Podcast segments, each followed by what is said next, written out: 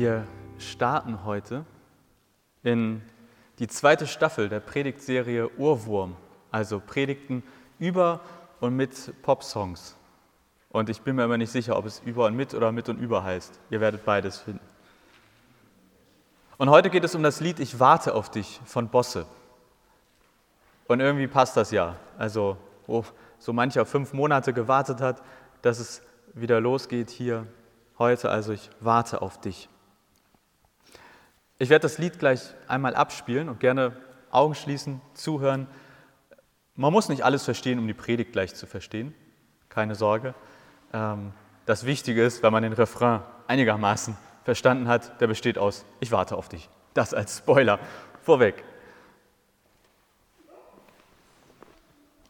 Wer sich das später nochmal im Internet anhört, auf Spotify oder wo auch immer, da sind die Lieder immer nicht drin. Also nicht wundern, dann müsstet ihr das irgendwo anders suchen, auf YouTube oder Spotify oder dergleichen. Also die Predigten gibt es ja online, Lieder sind aber nicht drin, aus rechtlichen Gründen.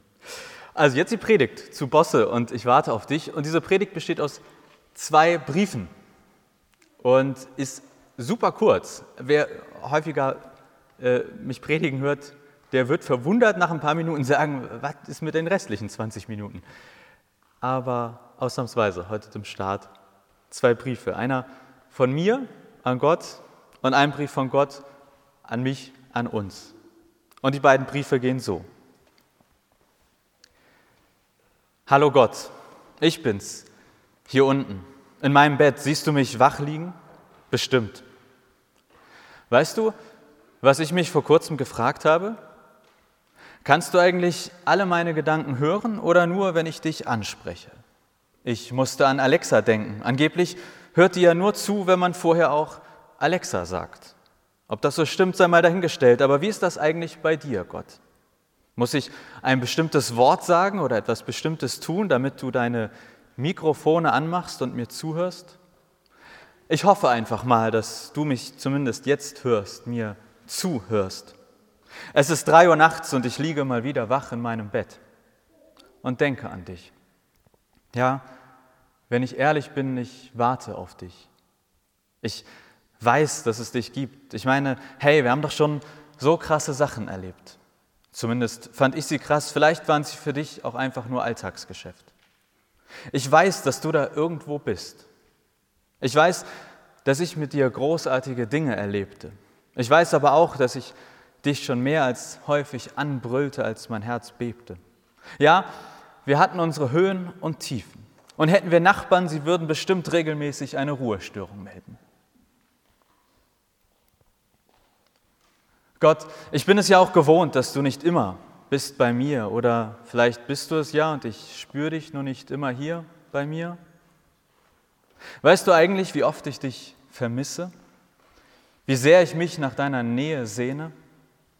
Keine Frage mir, geht es gut und mein Leben bietet mir viel und ich will mich echt nicht beklagen, aber kein Lachen ist herzlicher als ein Lachen mit dir und keine Ruhe ist stiller als Ruhe in dir. Kein Jubel ist intensiver als ein Jubel mit dir und keine Freude ist tiefer als die Freude in dir. Gott, ich warte auf dich und in meinem Flur brennt immer Licht für dich. Wahrscheinlich penne ich auch heute wieder ohne dich ein. Und manchmal träume ich, dass die Klingel geht und du mit offenen Armen vor der Tür dann stehst. Ein breites Lächeln, vielleicht eine Fritz Cola zur Begrüßung in der Hand. Und dein Herz wie immer mit Liebe gefüllt bis zum Rand. Ich warte auf dich, Gott, immer wieder. So ganz verstanden habe ich es noch nicht. Mal bist du da und mal bist du fern. Du immer bei mir, das, das hätte ich gern.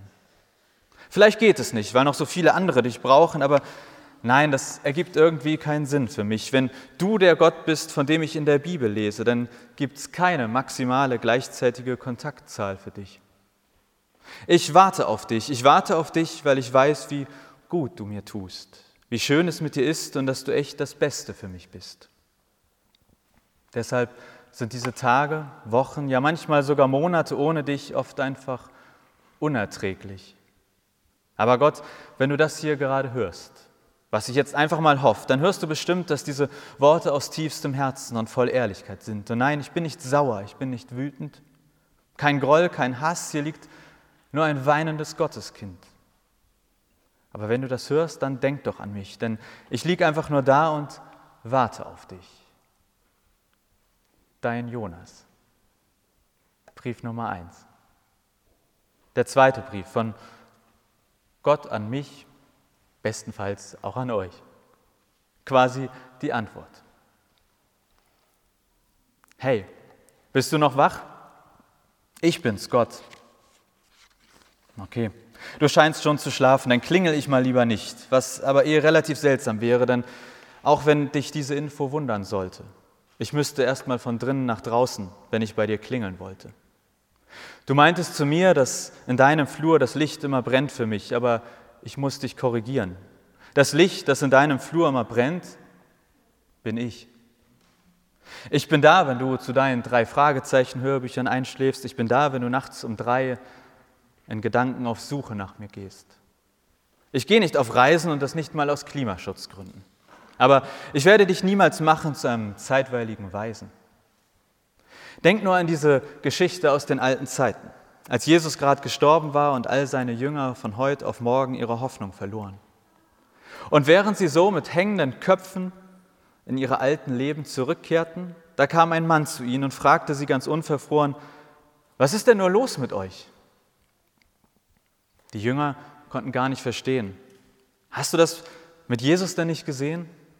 Er war der krasseste Prophet und unser aller Held. Wir waren uns sicher, er verändert diese Welt. Aber jetzt ist die Klappe zu und der Prophet ist tot. Ende schlecht, alles schlecht. Die Hoffnung stirbt zuletzt, aber sie stirbt. Und so zogen die Jünger trübselig dahin, sprachen noch das eine oder andere Wort mit diesem komischen fremden Mann. Dann kehrte er abends bei ihnen ein. Sie saßen zusammen, bereit für den Wein. Doch in dem Moment, als der Fremde das Brot für sie brach, da erkannten sie, dass der fremde Mann Jesus war. In dem Moment, als der Fremde das Brot für sie brach, da kam die Freude zurück und der Hüftschwung auch. Dieser eine Gedanke reichte aus und es riss sie wieder raus. Und sie rannten die alten Plätze ab, feierten Arm in Arm durch die Stadt.